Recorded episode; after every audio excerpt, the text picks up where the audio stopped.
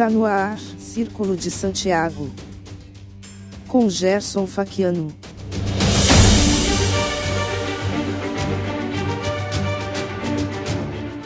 Este é o Círculo de Santiago, o seu podcast de caráter informativo para o público, pretendendo trazer discussões em torno do mundo esotérico de modo quinzenal. Entrevistas, debates, reflexões e inspirações em torno do esoterismo.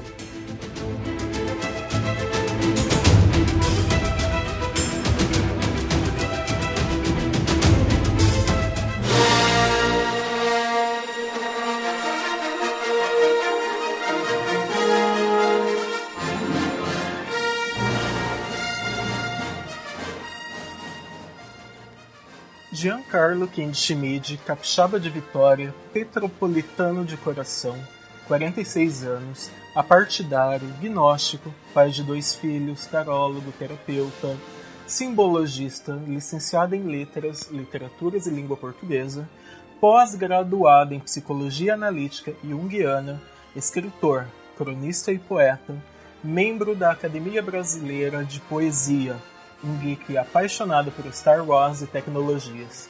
Seja bem-vindo ao Círculo de Santiago, Giancarlo.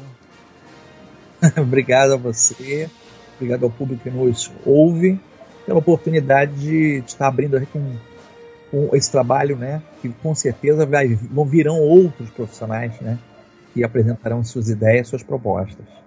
Exatamente. Giancarlo, eu gostaria de começar o nosso bate-bola aqui, nossa conversa, perguntando quem é Giancarlo por Giancarlo. O Giancarlo é um buscador, um livre pensador, orientado pela necessidade de desbravar, né, o universo dos saberes. Então, eu sou uma pessoa que está sempre antenado com tudo que acontece à minha volta, né? Não é só no campo que eu atuo. E eu procuro criar essas pontes, né? Eu acho que no universo que a gente vive hoje, um mundo globalizado, existe uma necessidade da gente estabelecer pontes, conexões sobre vários assuntos. Então, eu sou um livre buscador e pensador, por assim dizer. Entendi. E esse buscador começou a se interessar por símbolos ou por simbologia quando? Na verdade, tudo começa no universo esotérico, né? Eu sou pisciano e, como bom pisciano, sempre vive no mundo do universo Netuno, né? Então, o universo Netuno está mergulhado no mundo dos sonhos, da fantasia, mas também do mundo espiritual, no mundo da inspiração, da arte, da sensibilidade. E aí, eu, por volta dos 13 anos, comecei a me interessar muito pelos vários assuntos, que me levaram automaticamente a buscar as vertentes que fundamentavam esses assuntos, né? A simbologia, né, toda a área de simbolismo, ela, na verdade, é mais um reflexo do que eu vim estudando desde 1983, e a partir daí, de 87 em diante, que eu comecei a realmente aplicar isso na prática, né, atendendo o público. Então, a simbologia ela nasceu mais do meu contato com os conteúdos indianos, que começaram a acontecer no início dos anos 90, e por curiosidade, até uma das primeiras matérias que eu li foi numa revista Seleções, que minha mãe assinava, né? E dali em diante eu comecei a pegar artigos, nós não contávamos muito com livros na época, né? Era muito limitado, e apesar das publicações que ainda eram poucas, né, escasso da editora Voz, muita coisa fui pegando realmente outros autores, né, de artigos diversos que eu via em revistas e tal, na própria Planeta, né, que foi uma revista muito importante, que me influenciou muito na minha formação de valores esotérica. E bem famosa na época também, né? Muito. A Planeta ainda tem um nome, mas ela hoje é uma revista muito mais de teor cultural geográfico, né? Parece um pouco National Geographic, né? Fala um pouco da questão de viagem e tal, mas na época ela tratava muito da parte esotérica, metafísica, filosófica, né? Existencial. E o meu amigo Luiz Pellegrini, que era o editor, né? Na época, eu sempre falo quando encontro com ele em Campina Grande, no evento Nova Consciência, falei, você foi responsável por entrar nesse universo. Ele lançou, né, no final dos anos 80 uma revista chamada Taroda, que vinha exatamente o Baralho de Marselha, né? Os arcanos maiores. Não, vinha completo. Maiores e menores, né, da Grimô. A editora duplicada, né, no Brasil a Grimô ela sempre foi muito duplicada, né? E o baralho vinha nessa revista que contava, inclusive, não só com uma abordagem esotérica, mas falava de Jung. Eu achei muito interessante na época. Né? Dali em diante foram várias as coleções, a Sua Sorte, que saiu nas bancas quando eu tinha 15 anos, né? E vários fascículos. Né? A gente contava muito com eventos isolados no Rio e com essa propagação de artigos e textos que eram em revistas especializadas, né? Então foi assim que eu acabei me entrosando com o tema. Entendi. Giancarlo, falando em símbolos, como que surge um símbolo? Vamos pegar a primeira questão etimológica, né? A palavra símbolo vem do grego symbolon, que significa unir ou integrar, né? Então era uma forma que os gregos tinham, os primitivos, né?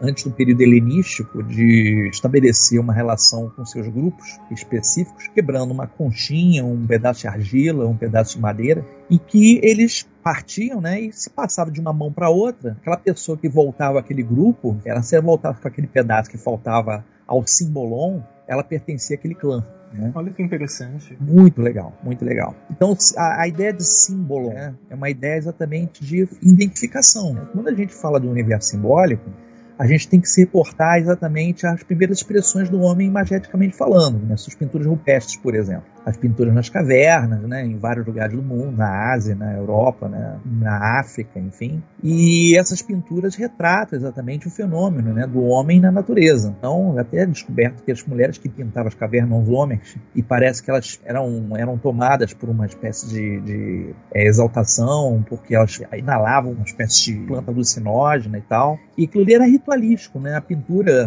do homem primitivo, ela tinha um teor ritualístico, não se pintava por pintar, né? Se pintava porque ali ela tinha um tom evocativo, né? De representar a caça, representar os astros no céu. Quando eles pintavam com o próprio sangue, colocavam, estampavam as mãos nas pedras, né? Então isso é muito interessante pensar. E o símbolo surge espontaneamente. É claro que hoje a gente tem uma noção de símbolo muito mais ampla, que a ideia do símbolo como um processo espontâneo da psique, ou seja, uma linguagem que é do inconsciente. Você tem os símbolos que são naturais, mas você tem os símbolos que são hoje artificiais, né?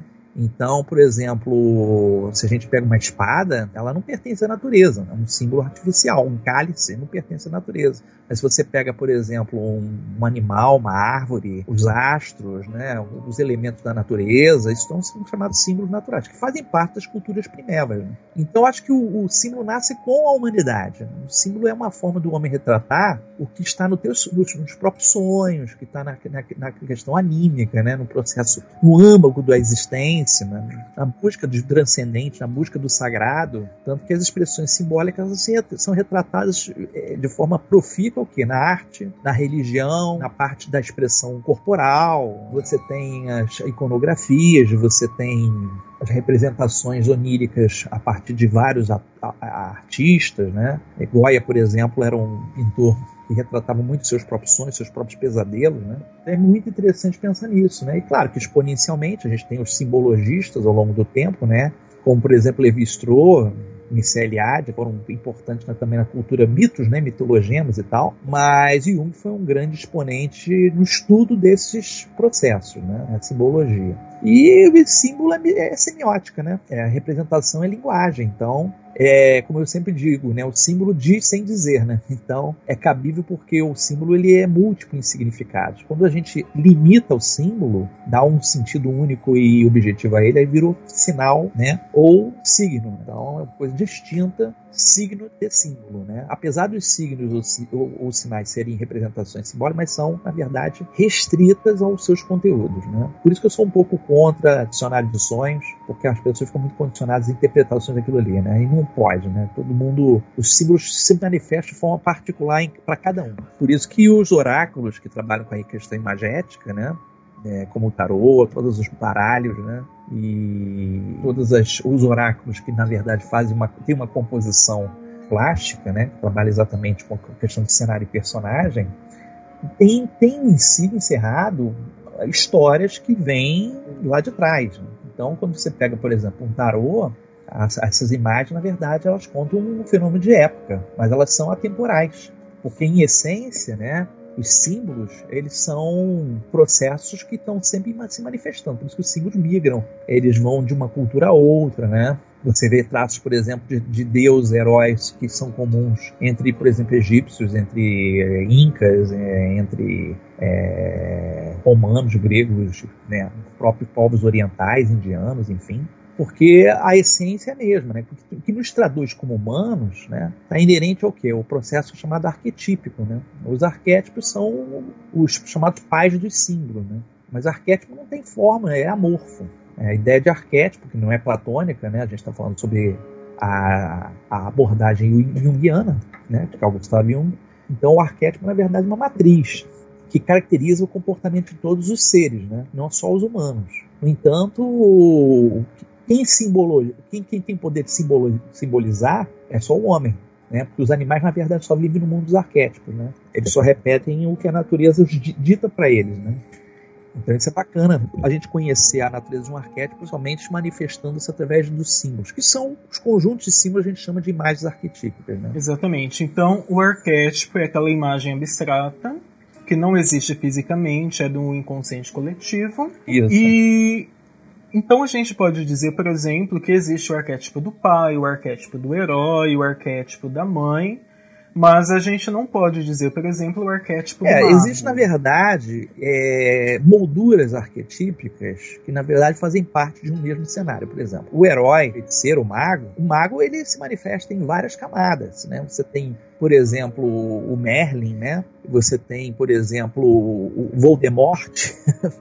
São feiticeiros, são magos, né? Que têm uma natureza distinta, mas é porque a ideia, né, que traduz exatamente o histórico desses personagens é a essência que os caracteriza. Por exemplo, quando a gente fala em mãe, é um grande arquétipo, né? Grande mãe, né? Um grande arquétipo importante, sustentação da vida da nossa humanidade, porque a grande mãe, ela tem várias facetas. Ela pode ser devoradora, protetora, nutridora, ela pode ser sufocante, ela pode ser carinhosa, entendeu? Você não pode retratar aí todas essas características, sejam qualidades e defeitos, numa só estrutura. Por isso que o arquétipo, na verdade, ele está em latência, integrado em suas possibilidades, mas ele não é manifestável de forma objetiva. Já o símbolo é que vai cunhar um significado, né, de interpretações possíveis em relação àquela imagem. Então, se eu falo, por exemplo, de Mãe d'Água, que é uma personagem importante da nossa lenda brasileira, né, eu estou aqui cunhando todos os elementos possíveis. Aquele personagem faz parte do simbólico nacional, né? Quando você falou do mago, o mago pode ser um arquétipo, sim, só que um arquétipo de menor categoria, né? Ele está concentrado numa camada um pouco mais, vamos colocar assim, próxima da nossa atual humanidade. Agora, se a gente pegar o mago, a gente pode transferir para o xamã, por exemplo, né? E o xamã é o mago da natureza, né? Então é uma forma da gente entender também que esse mago existe em outras camadas, né? Com outros nomes. Assim como, por exemplo, a gente chama a papa de hierofante, de sumo sacerdote, né? De grão sacerdote. E, na verdade, trata-se da mesma imagem arquetípica, né? Que é o grande instrutor, né? O grande orientador, o grande professor, o grande mestre, né? Perfeito. Então não é errado, por exemplo, dizer o arquétipo da papisa ou os arquétipos dos arcanos maiores. A gente chama de imagens arquetípicas no caso. Porque quando a gente estabeleceu, restringiu um sentido, a gente já simbolizou, né? Porque quando você fala mãe tem, você vai retratar normalmente, quando eu falo mãe, você vai retratar normalmente a imagem da sua mãe, né? Então o que vai reportar você? A imagem que você conhece de mãe, de que você foi educado, né? Se eu falo mago, eu posso estar falando de um mago branco, posso falar de um mago negro, apesar de magia não ter cor, né? Exatamente. Mas a ideia por trás disso é pela intenção, do propósito, do mito, da lenda ou daquela fábula, não sei, que está reunindo os fatores. Então, quando a gente fala de sacerdotisa, grande sacerdotisa, ou a gente fala da figura do Papa, na verdade a gente restringia um papel, né? Então a sacerdotisa, ela é a senhora do mistério, né? Então ela pode representar, por exemplo, o arquétipo da ânima, como uma representação do feminino no homem, assim como a imperatriz representa a grande mãe. Então é uma representação manifestada como uma imagem arquetípica, que não é a mesma coisa que o arquétipo. A imagem arquetípica, na verdade, ela é um conjunto de símbolos que cunha caracteres típicos ao seu perfil, né? Então, se a gente fala, por exemplo, de pai, a gente pode associar vários elementos possíveis destinados a essa própria imagem arquétipo que é o pai. Então, se você falar do rei, você falar, por exemplo, do provedor, Você falar do grande, de um titã, né? Você pode estar associando imagens similares, mas depende do contexto, né? E a imagem arquetípica, em suas várias manifestações simbólicas, elas estão inseridas num contexto. O tarô é um contexto, né? O tarô é um contexto. E é uma coisa interessante, porque você sabe diferenciar disso, você que trabalha com baralho cigano, né? Você não vai interpretar a lua do tarô da mesma forma que você interpreta a lua no baralho cigano. Exatamente. Porque é o mesmo arquétipo, certo? Arquétipo lunar. Poderia estar associado também à grande mãe, tá? Arquétipo é um arquétipo lunar, mas esse arquétipo lunar tem várias manifestações, porque você vê que na mitologia a lua ela pode ser desde um símbolo de maternidade a figuras demoníacas da madrugada, entendeu? Sim, muito bom. Giancarlo, então um símbolo para funcionar, né? Aí a gente está falando, por exemplo, de rituais que sempre existiu, né? Enfim, sempre foi utilizado também símbolos em rituais, mas hoje em dia fazer rituais é uma coisa que está muito latente, acredito eu, na nossa sociedade. E as pessoas usam símbolo, mas às vezes elas nem sabem o que significa aquele símbolo. E aí eu te pergunto, o símbolo, para ele funcionar, a pessoa ela tem que ter ciência do significado daquele símbolo? Você tem duas para trabalhar, uma pela intenção e outra pela manifestação. Quando você faz um ritual, você tem que ir... É como uma chave que você gira para abrir determinada porta, né? Se você usar a chave errada, pode ser que você abra outra porta, pode ser que você não abra porta alguma. Então, a ideia do símbolo é que ele, uma vez dramatizado, rituais que você pode fazer de magia, sejam rituais simples que ocorrem dentro da própria igreja, que na verdade são repetições de rituais pagãos, né? Eles são, na verdade, dramatizações para inspirar e sensibilizar os praticantes. Então, mais do que ser uma mera manifestação, através da utilização, por exemplo, de pantáculos, qualquer tipo de imagem iconográfica, qualquer tipo de texto, qualquer tipo de mantra, entendeu? A primeira ideia é a sensibilização do seu praticante. Porém, o que acontece? O símbolo, ele é manifesto, tá? Então, ele incorpora em si uma série de significados, sejam eles seus predicados, cabíveis ou não, dentro de uma frequência. E eles têm uma esfera de conteúdos compatíveis à sua natureza. Então, por exemplo, tem gente que tatua por aí símbolo de demônio chinês, faca sacrificial inca, né? Aquelas caveiras mexicanas. E não conhece, acha bonito, acha interessante. Claro, em primeiro momento, a intenção daquele indivíduo pode não lhe causar nenhum tipo de dano. Na verdade, é ignorante, entre aspas, né? Porque o inconsciente sabe, o consciente sempre sabe. A gente que conscientemente não tem noção. É que nem o sonho, a gente não interpreta o sonho de pronto. A gente precisa de ter alguém que nos ajude ou que a gente faça uma reflexão, uma meditação para poder chegar a alguma interpretação. O próprio psicólogo ajuda nesse sentido, né? Mas eu penso que uma pessoa que usa um símbolo de forma a não conhecer, né? É mais ou menos como aquela criança que mete o dedo na tomada, né? Ela não sabe até que é eletricidade até levar um choque, né? Exatamente. Então, ela não sabe. Ela, por mais que você chegue pra criança e fale, não mexe aí, fulaninho, ou fulaninha, né? Bota a mão na tomada. Aí leva um choque, aí nunca mais mete, né? Então, o símbolo tem isso. O impacto que ele pode gerar na psique, né? Vai coisas simples, até às vezes um simples mal-estar. Você está carregando um símbolo que tem uma iconografia, tem uma simbologia por trás, manifesto, né? Porque ele vai acontecer porque ele se nutre das forças do inconsciente. Então ele vai perpassar esse processo do veículo inconsciente e, de acordo com o que ele vai tocar em você, ele vai manifestar-se. Agora, a intenção é outra história, porque quando você faz a intenção, você usa o símbolo conscientemente. Aí você vai lá traçar, sei lá, um ritual, vai botar enxofre, sal, não sei o quê, vai botar um pantáculo, vai fazer na hora de Saturno, que é o sábado, tal hora, fazer uma invocação X para Saturno, e aí você vai construir ali toda uma dramatização, que é a intenção, e a intenção faz a manifestação acontecer de forma consciente. E quase todo o tempo o símbolo se manifesta de forma subliminar. Entendeu? Ele tá sugerindo, né? Ele tá ali, tipo, te tocando devagarzinho, mexendo com você, e você só vai perceber o sentido daquilo ali com o tempo. E aí aí tem a questão cultural também, né? Porque os símbolos eles são caracterizados por sua roupagem cultural. Uma cruz, por exemplo, uma armadura é um templário, um carro branco é uma ambulância. Você bota no solo é um cemitério, você coloca no alto de um templo é uma igreja. Depende do contexto também, né? A cultura dá um propósito a esse símbolo. E outra coisa, os símbolos muitas vezes ficam viciados pela cultura, né? Porque acontece que os judeus hoje com a suástica, né? Não adianta você chegar pra um judeu e falar pra ele, não, essa suástica aqui tem um braço invertido, não tem nada a ver com a URSS nazista, não vai adiantar não. Para eles, eles estão tão impregnados, né? Eles estão impregnados daquela simbologia negativa, né? Daquele símbolo que para eles, olhar uma suástica, seja norte-americana, hindu, e para eles é a mesma coisa, entendeu? Que é uma afronta, né? Que é uma afronta. Então é a mesma coisa a cruz para os muçulmanos, né? Você não vê os muçulmanos chegando na Europa? Chegaram na Suíça e falaram para tirar a cruz da bandeira. Troço doido, né? Eles não aceitaram a ajuda da cruz vermelha, porque tinha uma cruz. Então, essa questão da manifestação do símbolo é muito séria, porque o símbolo, na verdade, ele tem categoricamente, né? Ele tem um poder de influenciar toda uma massa. Então, tem aqueles símbolos que, na verdade, são adotados pelas massas, e tem os símbolos que, na verdade, tem uma manifestação cultural individual. Perfeito.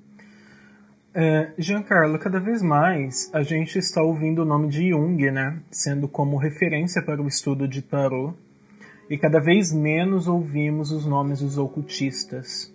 Qual a tua visão dessa troca de valores? Acontece uma troca mesmo? Ô Gerson, eu penso o seguinte, nós estamos vivendo uma era. Eu poderia dizer que é uma era, a impregnação científica é muito presente. Eu fico prestando atenção, de vez em quando eu converso com alguns amigos, eu faço algumas ponderações, reflexões sobre isso. Tem um tripé de coisas que estão acontecendo hoje, meu amor. Uma coisa que me chama a atenção primeiro é a abreviação da distância física da comunicação entre as pessoas. Tornou muito poderosa isso. Você pensa em 20 anos atrás, até 20 anos atrás as pessoas basicamente usavam ainda correspondência, tá? A internet entrou no Brasil mais ou menos em 94, 95. Mas nem todo mundo ainda tinha, né? Não tinha. Então, basicamente, as pessoas faziam o quê? Comunicação por correspondência, né? Usavam as cartas, né? Chamavam antigamente epístolas, né? As epístolas para poder fazer comunicação entre si. Bom, aí veio o advento da internet, né? Mudou esse paradigma. Com a internet vieram todas as ferramentas, tecnologias, abreviando, né? Como essa que a gente está usando aqui agora. Ninguém ia imaginar que teria um celular na mão que você poderia ver em tempo real para lá e para cá, comunicando com as pessoas, tirando foto e enviando tudo para a internet e arquivando. Isso é muito louco pensar que em 20 anos não demos esse salto. Bom, esse é o primeiro ponto. O segundo ponto é a revolução sexual que está havendo no mundo. Quando se falava em gênero, agora se fala de todos os tipos e maneiras. Isso é uma coisa também que revolucionou. E o terceiro aspecto é a redescoberta, que eu chamo de redescoberta, porque a ciência ela é uma espécie de gangorra, montanha-russa. Então, com a aceleração no mundo, né, a partir das inteligências artificiais, dos programas super avançados, né, de computadores, nós estamos dando um salto em descoberta na medicina, né, em tecnologia em geral, na parte de física, de química, em tudo que você imaginar. Então, esse tripé não é bem cara de era de aquário. Exatamente. Isso é totalmente aquário. Então, é uma coisa que eu fico pensando quando chegar a era de Capricórnio, né? Nós vamos ter mega cidades. Até vai ficar parecendo aquela cidade de Star Wars, na cidade nas nuvens, que não vai ter nem mais lugar na Terra para botar cidade, né? Então, eu acho interessante pensar que o que está acontecendo no mundo hoje é uma redescoberta. Eu não sei se o que ocorre é que a sazonalidade do plano espiritual, a própria Rosa Cruz fala, né, que ela abre seu ciclo, ela já está num ciclo agora fechado, né, está se fechando para o mundo. Ela está num período que ela é de retração, ela já teve o seu período de expansão. Né? Ela tá no período de... Então, as ordens, de uma maneira geral, você vê hoje que elas não são mais esotéricas, elas são exotéricas com X, não é com S. O que hoje você pode acessar numa internet é um ritual de qualquer coisa. Eu quero saber o ritual dos vudus lá na Jamaica, da Haiti, tem lá. Eu quero saber como é que é o grau 13 na maçonaria, tem lá, entendeu? Então, e você encontra a videoaula ainda no YouTube. Com certeza. Né? Então, os mistérios, de certa forma, hoje, eles se tornaram mais profanos do que nunca, né? Porém, como a gente fala, né, você pode reproduzir a ideia, mas você não pode reproduzir a manifestação simbólica da coisa, né? Porque uma coisa é você falar assim, olha, eu sei fazer um desenho cubista. Tipo, eu vou fazer um desenho aqui cubista, vou fingir que eu vou desenhar um gato de cubos. Outra coisa é você tentar ser um Picasso, né? Então, é diferente, porque a ideia que está por trás disso tem muito a ver com a preparação, né, de quem faz. Então, eu não sei se Jung e essas várias ferramentas estão ocupando o lugar dos ocultistas, dos esoteristas. Eu acho que eu sempre defendi, por incrível que pareça, Gerson, né, e o público que está nos ouvindo, que espírito e ciência se tangeriam em algum momento. E a prova disso, que já é uma proposta, é a física quântica. Tá? Então, com a física quântica, esse paradigma que as coisas são só comprováveis num plano observável, nós estamos descobrindo partículas e frequências que nem se cogitava a coisa de anos atrás, uma década atrás. Uma década atrás, um bóson de Higgs era uma especulação. Hoje é fato, né? Com esse LHC, né? Esse LHC, essa matéria escura, neutrinos, isso tudo era só especulação. Hoje, com esse LHC, nesse colisor de Hadron lá, aquela experiência, aquele anel de 8 km que une a França com a Suíça, né? Tá lá, estão fazendo experiência de Big Bangs em uma velocidade absurda, fusão de impacto de partículas. Então, assim, eu sou meio Nikola Tesla, né? Eu acho que tem espaço e luz para todo mundo, se o sol nasceu para todos. No entanto, está havendo uma revisão desses conceitos, da mesma forma que quando a psicologia de Freud, né, a psicanálise surgiu, todas aquelas pessoas que eram chamadas de endemoniadas, lançou uma luz nova, né? O que era endemoniado até o final do século XIX, a partir do século XX virou histérico, né? Então é questão de terminologia. Acho que tudo no final, Gerson, fala da mesma coisa. Só que as pessoas abordam um lado oposto do espelho. Uns olham uma face do espelho, outros olham o lado oposto, entendeu? E em essência é a mesma imagem, né? Aí a gente volta para a ideia do símbolo, né? Porque a questão do símbolo, se você pegar, por exemplo, o número 6, quem está olhando o 6, do outro lado está vendo o 9. Mas, em essência, é a mesma imagem, entendeu? São perspectivas, né, da mesma coisa. Perspectivas, você falou tudo. É a questão da perspectiva. O olhar simbólico, ele é uma perspectiva. Não dá essa história de gente que fala assim, porque estão psicologizando.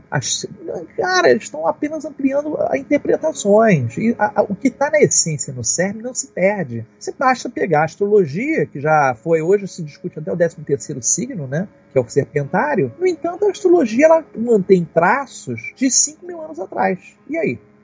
Não se perde o certo. A mãe da astronomia. Mãe, né? Da astronomia, né? A filha que é meio ingrata.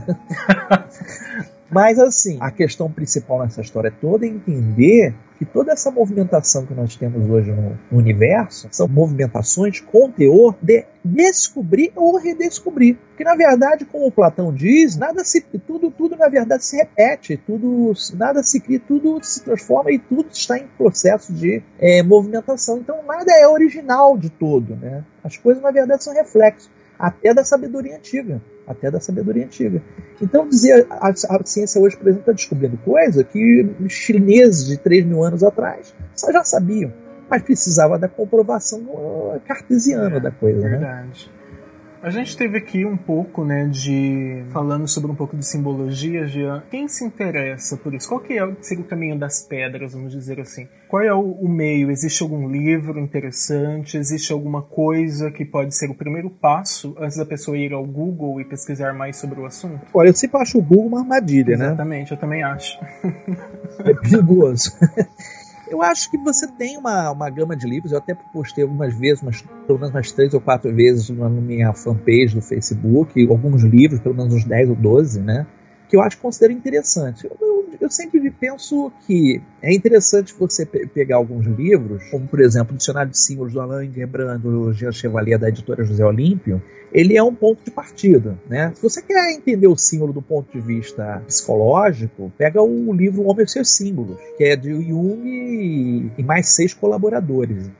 Você tem a migração dos símbolos, né? Você tem o que é símbolo, você tem vários livros no mercado hoje, inclusive vendido em bancas, né? Que trazem ilustrações bacanas e tal, porque esse universo, ele permeia todas as tradições. Tem gente que fala assim, não, porque eu sou esoterista, eu sou cultista, você é simbolista, como se fossem coisas distintas. Tudo pertence ao universo simbólico, porque o símbolo ele é a fonte original de todo o processo de desenvolvimento psíquico no homem. E o desenvolvimento psíquico do homem também acontece no processo religioso espiritual. Lembrando que a palavra psique é um termo grego que quer dizer alma. Então acho que o começo é você pegando fontes sérias, concretas. Há próprios livros como o Dicionário de Símbolos do Alain Gheerbrant, O Homem e Seus Símbolos, tem uma bibliografia bacana para você poder começar também a pesquisar. E não sair aí pegando, catando texto da internet, porque tem muita gente que é aventureira e sai falando, porque como esses termos se tornaram muito populares, falar, por exemplo, de arquétipo, falar de símbolo, falar de consciente, coletivo pessoal, consciente, falar de sombra. Essas coisas se tornaram muito popularizadas, né, sem nenhum critério de entendimento da sua essência. E aí as pessoas fazem meio que uma coxa de retalho com as informações. Pois é. Por isso que existe um equívoco das pessoas falarem, por exemplo, os arquétipos do tarô. Se você pegar um livro básico, o Jung e o Tarô, quando você fala qual é o arquétipo da sacerdotisa, você não está perguntando se a sacerdotisa é um arquétipo, está perguntando o que originou a sacerdotisa. Aí fala, vamos falar assim, é a ânima, é a imagem arquetípica do segredo. Mas assim, em essência, a distinção está entre você entender o que origina e o que manifesta. Símbolo é manifestação, sempre. O arquétipo é sempre derivador, ele deriva tudo. Então ele na prática ele não tem forma. Então como é que, se ele é amorfo, ele não tem forma, não tem imagem, como é que a gente vai desenhá-lo? Ele não pode botar uma sacerdotisa como um arquétipo de qualquer coisa. Aí sim, a imagem arquetípica é uma derivação. Então eu acho que tudo é muito possível, as literaturas estão por aí, tem uma listagem de livros, eu até posso depois, se você quiser, anexar a esse podcast ali para as pessoas acessarem, eu faço com o maior prazer. Será muito bacana. Eu acho que é uma forma das pessoas terem um conteúdo, um plus, né, a mais para pesquisa. Exatamente. Aí, Giancarlo, a pessoa ela tem o livro lá de simbologia, ela tem o seu tarô, vamos dizer o tarô do Waite, o Rider-Waite, que é o mais popular, né, dentro do meio. E aí, como a pessoa ela estuda? Porque hoje em dia as pessoas elas recebem, nos manuais vêm com palavras-chave e pouco se dá a informação do símbolo, não é verdade? Ela não sabe por que aquele chapéu representa, ou aquela planta, aquela flor que está ali na carta pode representar tal coisa. O ideal seria elas estudarem os símbolos de cada carta? Esse seria o caminho? Eu acho que o primeiro passo, Gerson, para você estudar qualquer coisa é estudar a sua história. Primeiro passo, tá? Antes de estudar o símbolo, porque a história traz o formato em que esses símbolos se plasmaram, tá certo? Então, quando você pega, por exemplo, uma carta do Visconde Sforza, né, que é o primeiro, oficialmente, é o primeiro baralho que se tem em história, você tem ali uma imagem plasmada de época. Você tem, quando analisar aquela imagem, historicamente, você tem que pensar como o homem que pintou a época, e não como hoje. Porque senão você vai cunhar sentidos e significados que não eram comuns ou peculiares àquela pessoa na época. Então, acho que a primeira coisa é estudar a história. Segundo, eu acho que a partir do momento que você estuda história, você vai criando uma conexão com uma vertente, como, por exemplo, arte. Aí você vai pegar a parte, por exemplo, estudar um pouco da questão do fenômeno social medieval renascentista, o que influenciou o pensamento, filosofia. Você vai pegar a parte de iconografia, que tem muito a ver com essas imagens que os primeiros tarôs também trazem. E aí você vai chegando a um ponto da linguagem. Porque a gente tem que lembrar o seguinte, símbolo é uma forma de linguagem. O oraculista, seja ele qual for, numerólogo, astrólogo, cartomante de uma forma geral, né? Eu trabalho com qualquer oráculo, seja de moedinha, de palitinho, não importa. Ele é um intérprete. Ele tem que ter conhecimento do quê? Ele tem que ter conhecimento como alguém que aprendeu o alfabeto, as vogais, as consoantes, a integrar as letras e formar palavras. Isso depende de uma coisa chamada cosmovisão. A cosmovisão, o que ela é? É a quantidade de experiências em conhecimento, experiência e informação que você tem para ampliar os seus conceitos. Quanto mais cosmovisão você tem, mais conceitos você atribui à interpretação. Porque se uma pessoa tem uma cosmovisão limitada, o pendurado não vai sair de um arcano de sacrifício. Vai ser sempre um arcano de sacrifícios. Ou, de repente, a figura da cobra no Lenormand, sempre vai ser traição, porque não pode ser mais exatamente mais do que está sendo oferecido. Não ficar estigmatizando, de repente, os bichinhos, né? Cobra, raposa, rato. Tem outros fatores que também são trazidos a partir daí. E aí a gente tem que entender também um pouco da natureza desses animais, né? Que é interessante pensar nisso. E aí sai um pouco do lugar comum. Os livros, em sua maioria, ensinam o quê? O lugar comum. Então fica muito confortável. Aí vira o quê? Vira sinal, vira signo. Deixou de ser signo. Vira qualquer outra coisa e ainda toma outras proporções. Né, de significado. Pois é, porque se você, por exemplo, você tem uma cobra e um rato, mas a cobra mata o rato. Então tem que pensar que às vezes o mal vem para bem. Tem coisas que na verdade a gente pode interpretar como combinações, que elas não têm um teor tão catastrófico assim, que nem a torre no tarô. Tem pessoas que arregalam até hoje nas consultas que eu faço, quando vê uma torre, vê uma morte, principalmente. Meu Deus do céu, eu sempre falo. Você coloca a mão na cabeça. Quem vai morrer não, fica tranquilo. Porque na verdade são vicissitudes. Da mesma forma que as pessoas sonham, eu sonhei com cobra, alguém vai me trair. Eu sonhei com dente caindo, alguém vai morrer. Então eu sonhei com fezes, vou ganhar dinheiro, vou perder dinheiro, sei lá. Essas estigmatizações são vicissitudes de toda uma cultura que tende a plasmar no símbolo.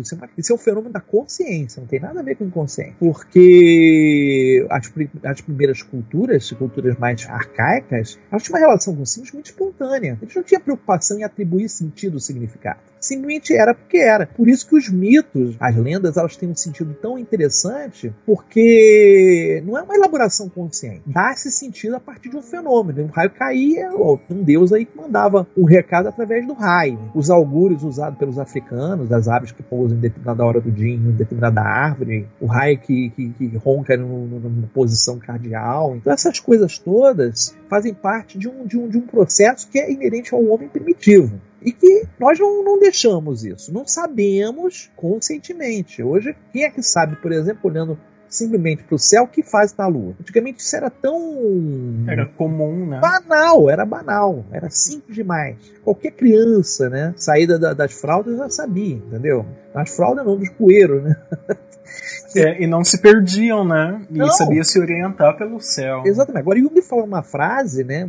Uma frase muito interessante, que diz que as cavernas já não são moradas de demônios, nem uma árvore antiga já tem um espírito ancestral. Porque, na verdade, o ser humano, ele vai perdendo um pouco o sentido, o cerne com esses elementos, mas tenta preencher de outra forma. O que hoje nós temos como cultura simbólica? Os quadrinhos, por exemplo. Os filmes trazem muito essa cultura simbólica. Por que um Harry Potter, um Percy Jackson e outros crepúsculos da vida, eles fazem tanto sucesso? Eles trazem mitos, ritos, simbologias que são inerentes ao homem primitivo. Então isso faz um revival na psique. E no revival a gente tem um pouco o quê? De um conforto ou um estímulo desconfortável, porque às vezes o desconforto também instiga o ser humano, porque às vezes você está sentindo alguma coisa e não sabe por que, isso instiga o ser humano a buscar resposta, né? Então às vezes a coisa não é tão agradável, mas por estar mexendo, a pessoa buscar um sentido para aquilo. Jean, vamos falar um pouco sobre os métodos de tarô. Há uma infinidade absurda de livros hoje em dia falando sobre isso. A minha pergunta é quanto isso, a vida além da cruz celta que tanto é idolatrada nos manuais de tarô. A primeira coisa que a gente tem que para pensar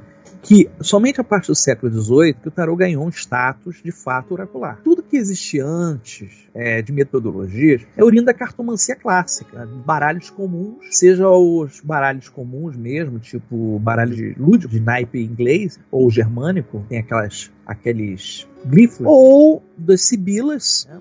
Posteriormente de Lenormand. Então, o que a gente tem que ter em mente? Que a estrutura da cartomancia, ela foi sendo organizada pelas próprias praticantes, porque a cartomancia era muito mais utilizada por mulheres do que homens.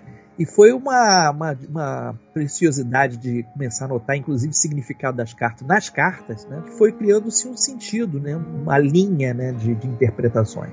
Então, se você pega, por exemplo, um livro Tarô de Marselha, você vai pegar esse livro, você vai ver que a interpretação dos arcamenores difere totalmente da interpretação inglesa, que é considerada moderna, que surgiu com Rider-Waite, em 1910, cuja base está relacionada ao quê? A estrutura da árvore da vida, e isso está relacionado à Golden Dawn, está relacionado aos grandes mestres, os grandes responsáveis na época, como MacGregor Mathers, né? Por exemplo, o Eats.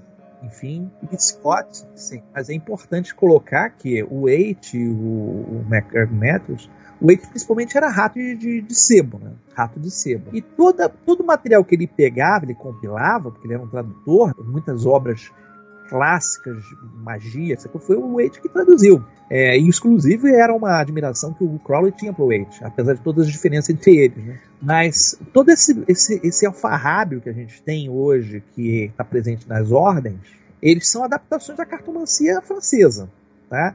Aí o advento do ocultismo fez uma cisão. Por quê? Porque já que a cartomancia estava na mão das mulheres, eles tentaram abolir o acesso às mulheres aos templos. Assim, ó, bom, já que vocês têm o segredo das cartas, nós temos o segredo dos templos mais antigos ao longo dos eons, né? E isso é interessante porque, com certeza, a história do Papus, que foi um dos últimos ocultistas a escrever livros, né? Inclusive, um dos primeiros livros publicados no Brasil foi o do Papus. O tarô adivinhatório da Editora Pensamento, por exemplo, foi um dos primeiros. Tá? E foi o primeiro que eu adquiri também.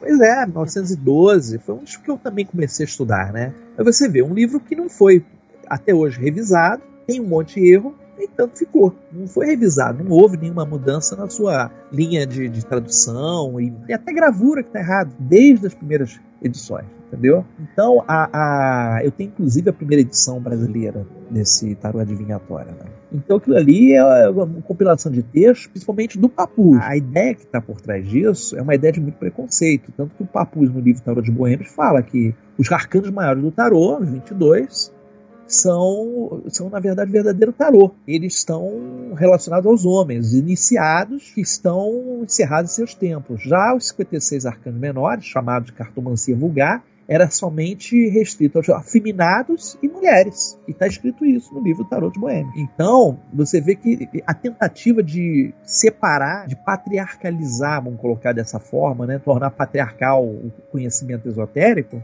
vem desse período aí, que foi o período do iluminismo, a partir do século XVIII, e que você vê, olha, a preocupação que você hoje colocou para mim, porque está vendo o movimento da ciência, os esoteristas, os magos estão desaparecendo. Naquela época foi uma coisa interessantíssima, porque no boom do iluminismo é que surgiram mais magos.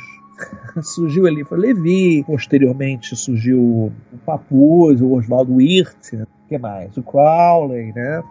O Peladam, o Spensky. Então são vários deles que foram surgindo como prova de que o conhecimento não morre, sempre alguém o manifesta. Agora, nós temos hoje uma cultura muito discreta sobre isso. Por quê? Porque antigamente as pessoas faziam também um mistério muito grande, isso seduzia as elites.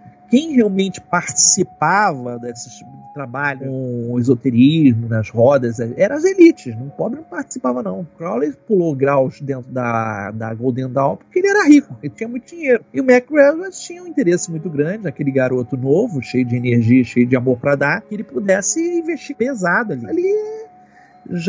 Aquilo ali foi o começo do fim. Dali pra frente, a Golden Dawn foi declinando, até que ela acabou exatamente no mesmo período que o Rider-Waite foi publicado, em 1910. E aí até tem uma história interessante sobre isso, né? Porque o Waite tem um outro baralho à par. E esse trabalho do Waite, ele diverge, né? Existe uma história, até o Michael Dumais, falecido Michael Dumais, que escreve muito bem sobre cartomancia e esoterismo, cultismo e tudo mais, que a ideia original do Waite não era inverter os arcanos, não. Isso era uma forçação de barra da Golden Dawn, entendeu? O Crowley foi mais macaco velho, ele não inverteu as cartas, né? O número, ele só trocou as letras. Foi mais macaco velho, né? Isso ele manteve, né? Agora ele fez alterações. E aí, se eu não me engano, afrocelta, este método veio... Essa foi da coisa céltica. A descoberta do Edward Waite, o Arthur Edward Waite. Veio nos manuais dele. Ele conseguiu esse material em cartomancia clássica, cartomancia francesa. Lembrar que os celtas, eles ficaram ali, entre a França e a Inglaterra. Então, toda essa simbologia. Agora, métodos como, colocar aí, um método conhecido como a roda zodiacal, mandala astrológico, o pessoal chama, já é uma criação do Eteila, entendeu? Uma criação. Essa coisa de inverter carta, dando maior invertido, é criação do Eteila, para identificar quem era aluno dele ou não. E aí acabou tendo o gosto popular. Tudo bem, tem que a história do tarô egípcio, né? O tarô egípcio surge com a ideia do livro Le Monde Primitive, né, do Gebelin, que era historiador, pastor e muito influente culturalmente à época, e escreveu que o tarô, a estrutura do tarô, era oriunda da cultura egípcia. Todos os ocultistas, posteriormente, que o leram, adotaram aquilo ali. Uma leve diferença que alguns começaram a especular a origem até tempos anteriores, né, associando aos primeiros hebreus, Noé... Uma história longa, isso aí. Sim, mas já... Então... Não pode terminar. Não, é só porque, assim, existe muita mitificação, né? Mais que mistificação. Existe muita mitificação em cima disso, porque como o tarô, por exemplo, é um oráculo sem pais, né? Todo mundo quer dar pai pra ele. Aí um fala que é templário, outro fala que é cigano, outro fala que é extraterrestre, outro fala que é Atlante, né? Todo mundo quer dar um pai, uma mãe pro tarô. Exatamente.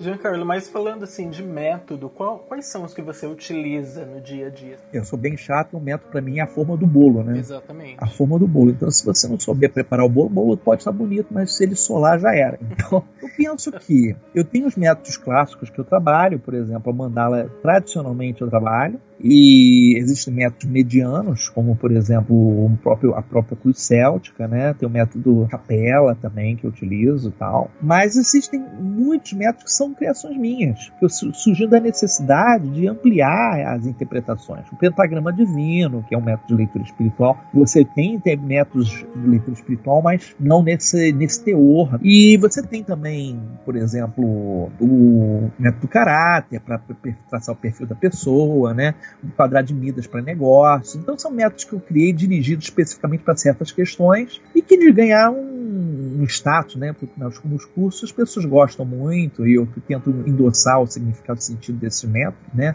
Dando propriedade e basamento a ele. Então, o formato que eles são construídos e tudo mais tem um sentido. Bom, então, basicamente, o mandala astrológico é o método que eu utilizo mais. Agora, o método das chances, que todo mundo chama de 3 casas, passar, presente e futuro, essas coisas elementares eu trabalho com certeza, né? Apesar que a gente tem... Eu estava vendo esses dias aí na Amazon, tem livro, sei lá, com 365 métodos... E aí é uma loucura, né? Porque imagina você aprender 365 métodos para te responder os questionamentos. Eu acho que você, na verdade, não precisa aprender todos, mas como o método é mais ou menos como cartilha, né? Você, por exemplo, tem matemática, certo? Você pode ter 30 fórmulas de matemática para obter o mesmo resultado. Você vai escolher aquela que é mais fácil para você, aquela que colou, que você entendeu melhor. É por isso que tem gente que muda muito frequentemente, por exemplo, um peladão, né? Você vai ver no mercado aí, 8, 10 maneiras de colocar ela dentro. A própria cruz céltica, porque na verdade as pessoas elas vão pegando, vão cunhando novos sentidos. Meu método caráter, por exemplo, eu já vi duplicado errado. Eu cheguei até, inclusive, sinalizar pro rapaz, olha, esse método é meu, ele não é construído assim, mas eu sinto confortável da maneira que me ensinaram. Eu falei, tudo bem, mas eu só tô te colocando que a maneira original é essa aqui, entendeu? Eu não vou falando incorreta, porque se tratando de símbolo, né, manifestação simbólica, o certo e o errado é muito relativo. Eu acho que é aquilo que calha e funciona pra pessoa, né? Por isso que na hora que eu dou o curso, a pessoa fala assim, tem que cortar em quantas vezes? Tem que misturar quantas vezes? Faz do meu jeito, com tanto que você aprende o método. Ai, perfeito. Já no Brasil, tem uma tradição de separar o significado dos arcanos em planos, né? O plano material, o plano sentimental, espiritual e mental. Já na literatura estrangeira, não vemos este fato. Geralmente temos um texto explicando o sentido geral do arcano e as palavras-chave. A minha pergunta quanto isso é, separar significados por planos não mais dificulta do que ajuda? Esse sistema é eficaz? Na verdade, eu vou fazer um adendo que é importante nessa história toda. Existe um livro chamado Cartas de Destino, não sei se você conhece. De nome, bem famoso. É o livro, o escritor se chama Hades. É um livro escrito por um francês. A forma que as cartas, as combinações são feitas, a interpretação é por planos, tá? É muito manual, do tipo contíguo, entendeu? É assim, né? Uma coisa bem elementar, bem assim, umas coisas absurdas assim, fatalistas, né? Porque você vê que a linguagem que eles adotavam é tipo assim, se aparecer a carta 5 de copas, perto do 3 de espadas, né? Um acidente fatal com morte, mas coisas desse tipo, tá? Para você entender. Se o imperador apareceu junto com a figura do, vou colocar aí, do pendurado, alguém vai ser preso, as coisas assim, né? Nesse nível. Mas o escritor que realmente deu esse pontapé inicial, por incrível que pareça, foi Stuart Kaplan. Essa origem das cartas nos planos não é brasileira, não. Porque o livro Tarô Clássico do Kaplan, que foi um dos primeiros livros traduzidos no Brasil, pela Editora Pensamento, né, nos anos 80, ele estabelece os arcanos em cada plano. Ele faz isso. Eu penso assim, eu acho que como situar a pessoa para entender mais ou menos como manifesta é uma boa, mas não pode fazer daquilo ali uma muleta, porque tudo que a gente aprende, na verdade, é sugestão. E o que você vai desenvolver pelo entendimento da imagem, do símbolo, que é importante você entender, é que vai ganhar sentido e significado essa estrutura que é o estudo dos símbolos das imagens em qualquer oráculo. Mas então é isso. Já era pleiteado falar desses assuntos de colocar cartas nos planos pelo Adese e outros escritores, provavelmente certo. O livro do Tarô de Marselha, né? Que é do... Nossa, escapou o nome do autor. Daqui a pouco eu lembro o nome dele. Esse livro, o Tarô de Marselha, ele também coloca as cartas nos planos, tá? Então é uma coisa que provavelmente se chama Tarô de Marselha, Tradição e Simbolismo, do Paul Marteau. Sim, de uma capa azul, né? Isso, que tem os arcanos. É um livro bem antigo, tá? Ele, pra ter uma ideia, é um livro escrito no início do século passado, tá? Então ele tem toda uma influência da cartomancia clássica, como era interpretado os arcanos menores. Era interpretado segundo a cartomancia clássica. Um 5 de ouro já é considerado saúde, bem-estar, sucesso. Um 5 de ouros na linha do Rider-Waite é miséria, né? Escassez. Agora, a pessoa que fez essa revisão e que endossou sentido a isso foi o Stuart Kaplan, o fundador da West Games Corporation, entendeu? Ele que organizou isso. E no Brasil, né, o exponente, que uma das pessoas que fez isso com muita maestria foi o Ney Naif, né, que conseguiu compilar. Sim, então estudar ainda os arcanos dividido por planos é um meio seguro, vamos dizer assim. Referencial, eu sempre chamo de referencial, porque tudo que você estuda cunhando o sentido, condicionando um sentido a uma linha, né, tipo, injeção você também, né? Tipo, o pendurado no plano tal sempre vai funcionar assim. Mas peraí, será que só funciona assim? Tem que se fazer essa pergunta, né? Pela observação, né? Pela observação você tem que perceber isso. Tem coisas no tarô, como qualquer oráculo, que eles são encerradas em sentido. Mas se as pessoas estabelecem novos sentidos e significados a partir da sua experiência. Não quer dizer que aquela experiência seja universal, não. A pessoa pode estabelecer a experiência, ter uma vivência muito dela, mas ela não vai ser adotável por todo mundo. É um exemplo, por exemplo, do carro. A figura do carro, por exemplo, as pessoas, tem gente que vê o carro no negativo como uma situação empacada. Para mim, o carro nunca vai ser empacado. O carro é símbolo de vitória. Vitória da ideia de quê? Triunfo, conquista, né? Uma coisa que já foi feita, já chegou, não vai chegar. Já chegou. Então o lado negativo do carro é o quê? O preço que você paga para conquistar alguma coisa. É o preço da tua conquista. Não é a perda da conquista. A perda da conquista você tem na torre, por exemplo, que é o 16, que é o arcano ressonante, tem a relação com ressonância com o 7, com o 6 da 7, né? Então o fracasso do carro não é o 7. Exato. O fracasso do carro é o 16. Você fica tão imbuído da certeza que você sempre vai ganhar, o dia que você perde, você leva um tombo, né? Verdade. Então, e os arcanos ressoantes é aquela energia que deve se ser evitada, né? Exatamente. Né? O poder está onde? No arcano anterior, o 15, o diabo. Então a pessoa acha que tá com a faca e o queijo na mão e, na verdade, ela tem um ponto cego ali, o calcanhar de Aquiles, ela leva uma trombada, né? É aquela folhinha que bateu na espádua do Siegfried quando ele tomou banho do sangue do dragão Fafnir. A única parte que ele não recebeu o sangue do dragão foi aquela parte onde a folhinha da árvore bateu. E na batalha ele levou a pancada da espada exatamente nesse lugar e morreu. Então é isso. Eu acho que tem que se prestar muita atenção no fenômeno do símbolo, né? E determinados símbolos são absolutos. Por exemplo, o sol. Você não pode falar que o contrário do sol é escuridão. Não utilizando a imagem do sol. Então você vai utilizar o lado negativo do sol como o quê? a cegueira. Só o excesso de luz cega, né? Ele te queima, né? Desidrata. Então você não pode falar que é o... Ah, se o sol é sucesso, a realização, o contrário do sol é fracasso. Não, discordo. Pode ser assim. Ele é um símbolo absoluto. Ele está encerrado em sentido e significado. Que nem a morte. A morte é um símbolo absoluto. Ela já diz, acabou, morreu. Mas como isso vai ser vivenciado, se é dolorido ou não, é o que o arcano vai ter como atributo, né? Se vai ser uma coisa suave ou não, mas o corte vai acontecer de qualquer maneira. Exatamente. Aí este atributo vem atrelado ao arcano menor que estiver acompanhando. O arcano menor ou as combinações em volta, sim, né? Perfeito. Giancarlo, como você enxerga o movimento esotérico hoje no Brasil? Você acha que a gente está evoluindo? Gerson, eu penso que o movimento esotérico, tem uma parte que é modismo, que aconteceu nos anos 80, tá? Com aquela explosão do Além da Lenda, fadinha, bruxinha, gnomo, duende, né? Cristal pra todo lado, aí todo mundo fala... Aquela coisa bem new age, né? Exatamente, né? Eu acho que a minha preocupação é mais com a questão do sistema fast food de informações. Porque o esoterismo hoje no Brasil, ele ganhou uma difusão enorme. Você vê o próprio meio que a gente transita. Quando é que se poderia, por exemplo, discutir cartomancia como se discute hoje? Hoje se discute sem preconceito, porque hoje, antigamente falava, né? Não, eu sou tarólogo, não sou cartomante. Como assim não é cartomante? Você coloca carta. Eu passei por isso. Então... Eu mesmo já tive meus preconceitos, então a gente tem que ter um pouquinho de maturidade, de experiência, de reconhecer também onde a gente dá a topada em paralelepípedo, entendeu?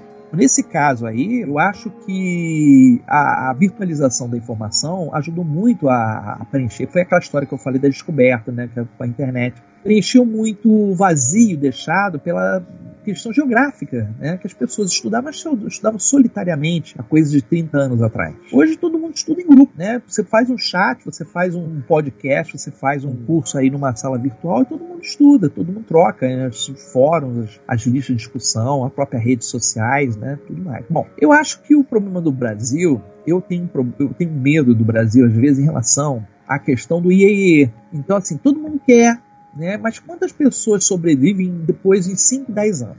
Então você vai ter uma avaliação que, da minha experiência, se eu vou fazer uma turma de 20 alunos ou 30 alunos, eu vou conseguir tirar dessa turma 10%. Se eu tiver uma turma de 30 alunos, eu vou conseguir tirar 3 alunos que vão de fato seguir a linha, seguir o caminho.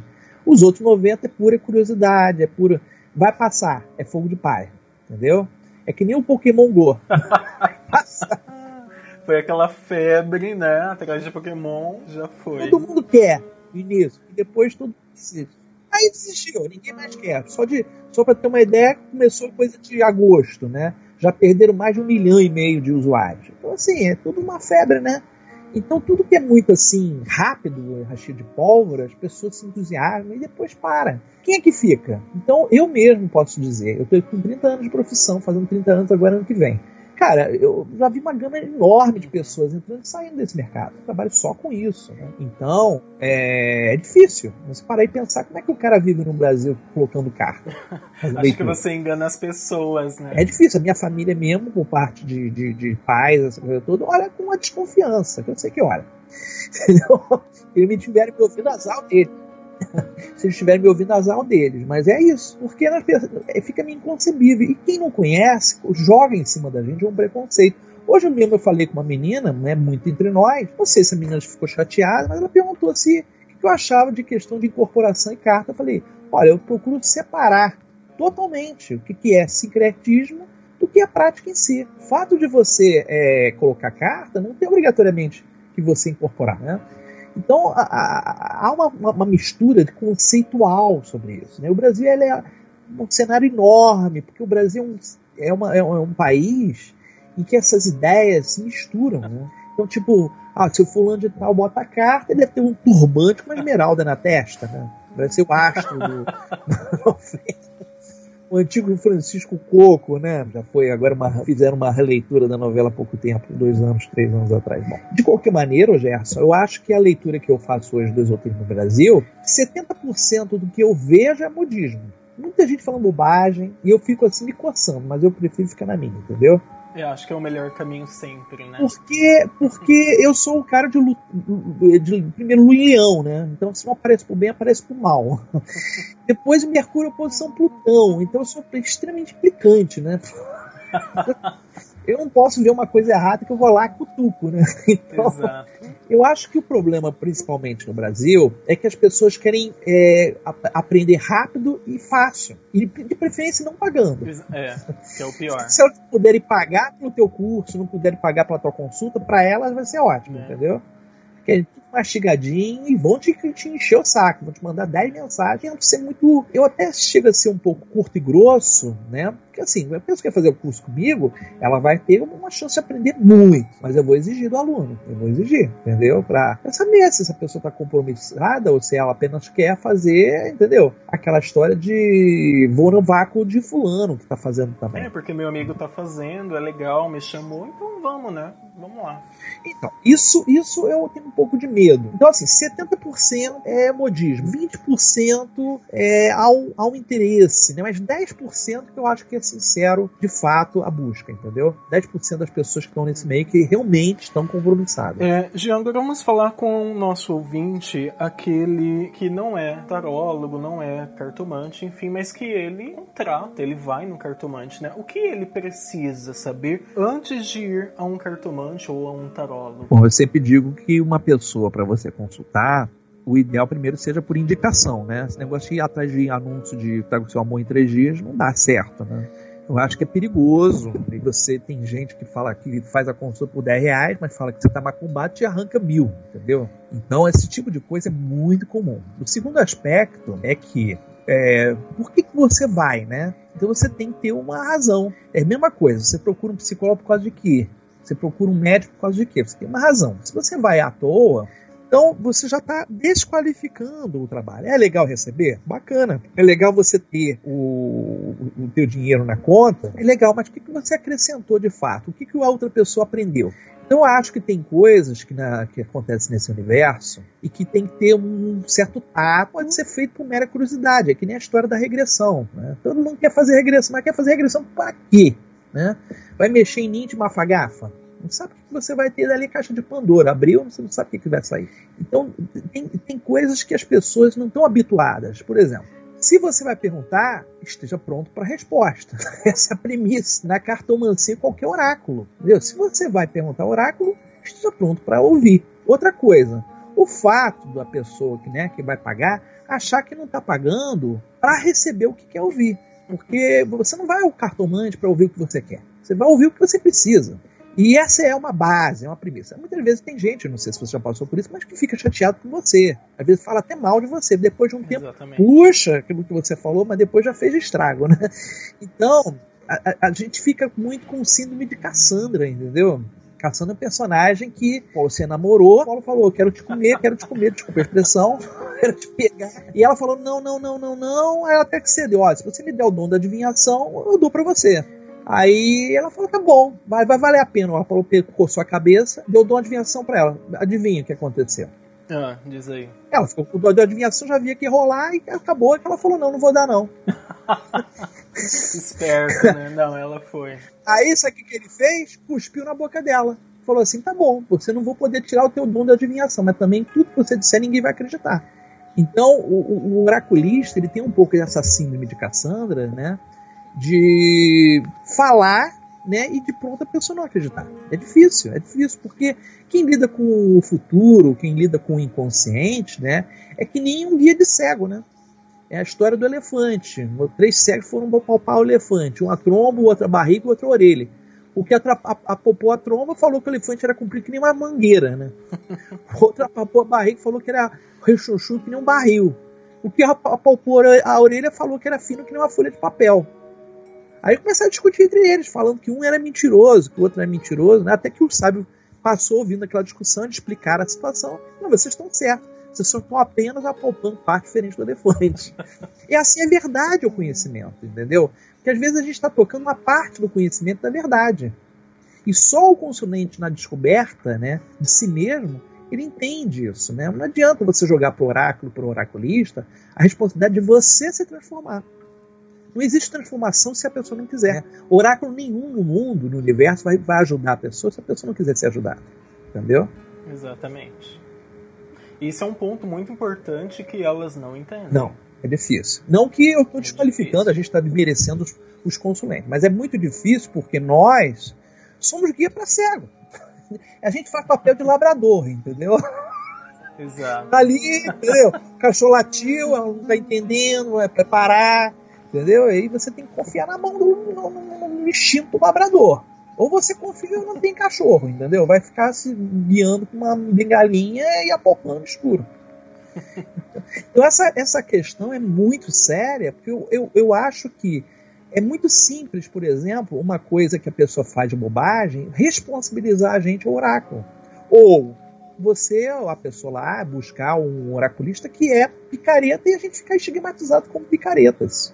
Eu acho isso péssimo, acho isso horrível, entendeu? Isso acontece muito para ser por isso que eu falei, que eu acho que tem que ser coisas distintas. Quem incorpora para tirar carta, eu não tenho nada contra, eu só acho que não pode ficar estigmatizado que a gente incorpora, tá certo? Exatamente. Segundo, a gente não é casa de caridade. Ninguém aqui é espírita e está fazendo um trabalho de Kardec, entendeu? Nem o Chico Xavier. Também não somos plantas para viver de luz. Não, né? Não somos aquele pessoal que vivia de luz, entendeu? Então, assim, o fato é que nós temos que ser encarados como profissionais, porque já está lá, inclusive, na lei, né? Desde 1997, 98, por aí, que a nossa profissão é reconhecida. Se você quiser registrar, se aposentar como cartomante, você pode. Como astrólogo você pode. Como runólogo. Pouca gente sabe disso. Poucas pessoas sabem. Então, essa conduta, ela não parte de nenhuma outra pessoa, senão nós mesmos. Nós temos que ter uma postura. Se a gente dá a consulta como se estivesse fazendo uma caridade, aí eu gosto de que a pessoa fale pra mim, meu trabalho é caro, hein, Jean? É caro, mas também eu endosso. Funciona, entendeu? Olha, quando a pessoa vai tratar um negócio que é super sério em saúde, eu falo, o remédio é caro, custa 1.800. O tratamento nos Estados Unidos custa, sei lá, 10, 12 mil dólares, entendeu? A pessoa vai ter que fazer o que precisa. Então as pessoas têm que saber o que elas também querem priorizar. E se a pessoa está procurando alguma coisa, né, e o profissional que está do outro lado é sério, é competente, pode ter certeza, a paz de espírito não tem preço. A paz de espírito não tem preço. Eu acho que é importante porque a nossa postura faz a diferença. Não, sem contar também o outro lado, né? Por exemplo, baralho custa dinheiro e com a alta do dólar é um absurdo que tá. Livros, cursos. Eu paguei minha pós em psicologia indiana com o meu tarô. Então, eu invisto, eu estou sempre investindo, estou sempre pesquisando, estou sempre comprando muitos livros, entendeu? Eu já dei uma catatal de livros aqui, já meus aqui, porque são livros que eu já li, já reli, já acabou de ler, já até doei esse livro. Porque tem uma hora que você vai atingindo uma certa maturidade e umas coisas vão se tornando obsoletas, né? Então não faz sentido você continuar com aquele livro na estante quando você poderia estar ocupando com outro livro. E outro, não tem mais espaço aqui, uma crise de espaço. Eu me sinto dentro de um bazar, entendeu? É tarô, livro para todos os lados. É tudo tarô, livro, colecionável, tem tudo aqui. Exatamente. Né? Giancarlo, e aí se o nosso ouvinte ele quiser fazer um curso contigo, como que funciona? Ô Gerson, eu vou deixar, se você me permite, claro, um endereço de página do Facebook, meu telefone. E aí as pessoas nesse link, né? O telefone é fácil de dizer, 2499-227-2726, né? Eu atendo normalmente Petrópolis, mas faço os atendimentos online também pela Skype e dou curso também à distância. Eu tenho agora feito mais workshops, porque o meu tempo ficou meio escasso. Fiz alguns trabalhos em vários lugares, né? Belo Horizonte, São Paulo, né? Eu fiz trabalhos dentro do próprio Rio, já fiz trabalhos no Sul, já fiz trabalho... Eu dei umas andadas, entendeu? Fiz muito trabalho no Nordeste, todo ano vou no Nordeste para fazer os trabalhos lá também em Campina Grande, com um evento de lá. Então, esses canais podem ser uma forma da gente poder se comunicar e uma maneira de trocar ideias, né? Eu sou uma pessoa que meio ocupada, né? Sempre tenho tempo hábil para tirar algumas dúvidas, mas tendo o prazer lá no Facebook de me adicionar, né? Deixando a minha página aí, a gente troca mais ideias, mais letras, com certeza. E aí ver quais são os cursos que a pessoa também tá afim de fazer, né? E aí, assim, astrologia, você dar aula, tarô, tudo que é neste âmbito, ok. Mas trabalho mais na parte oracular, né? Mas as pessoas me requisitam muito na área de simbologia, né? Então, meus cursos normalmente falam da origem do símbolo, da imagem, né, como foi construída, qual foi a origem daqueles significados, por que as pessoas atribuem aquele significado àquela imagem, entendeu? Quais são os mitos, lendas, histórias que permeiam aquela imagem. Tudo isso é abordado nos meus cursos. E tem os métodos que são exclusivos, né? Eu ensino métodos exclusivos. Eu dei agora no Rio a última vez, né, alguns finais de semana atrás, um curso Pentagrama Divino Lenormand. Então, eu uni duas ferramentas aí distintas, um método totalmente pessoal, exclusivo. Giancarlo, vamos pro bate-bola, jogo rápido. Uhum. A vida é... descoberta. O teu maior medo? Perder a liberdade. O teu maior prazer? É aprender. Preconceito? Ignorância. Política? Eu sou meio anarquista, né? Então, vamos colocar, eu sou partidária, mas não sou a política, eu sou a partidária. Okay. Brasil. Desafio constante. Uma série. Uma série de TV? Olha, tem várias, mas eu gosto do Game of Thrones, né? Eu gosto do Breaking Bad, mas Game of Thrones está sendo uma das últimas que tenho apreciado bastante. Um filme. Capax. Um disco. Vários, mas Renascença é um dos preferidos. Um livro. Atualmente estou lendo, devorando o Dicionário de Símbolos, Dicionário Mítico e Etimológico de Nito Souza Brandão, sobre a questão da etimologia grega, né, das palavras gregas, heróis e tudo mais. Um sonho ainda para se realizar? Viajar para fora, ir embora do país. E uma vaidade? Eu acho que eu quero saber sempre mais, né? E aí eu tenho um ego intelectual que é um inferno, entendeu? Esse ego, o pessoal já me falou que eu sou o Papa, né? Você é o Papa, entendeu? Mas é porque eu realmente estou sempre antenado com a informação e o conhecimento, estou sempre buscando. Sim, Jean, gostaria de agradecer imensamente a sua participação neste podcast. Espero que os nossos ouvintes também tenham curtido, tenham aprendido um pouquinho com você. Maravilha, sou eu que agradeço, tá, a oportunidade, que esse teu trabalho renda muitos frutos. Agradeço ao público a paciência de estar nos ouvindo, né, esse tempo todo, né, 1h30 já de... Mas fica assim, é uma mensagem de coração, pode ter certeza que eu sou uma pessoa muito sincera na maneira que eu pontuo minhas coisas. Obrigado e até a próxima. Forte abraço, obrigado.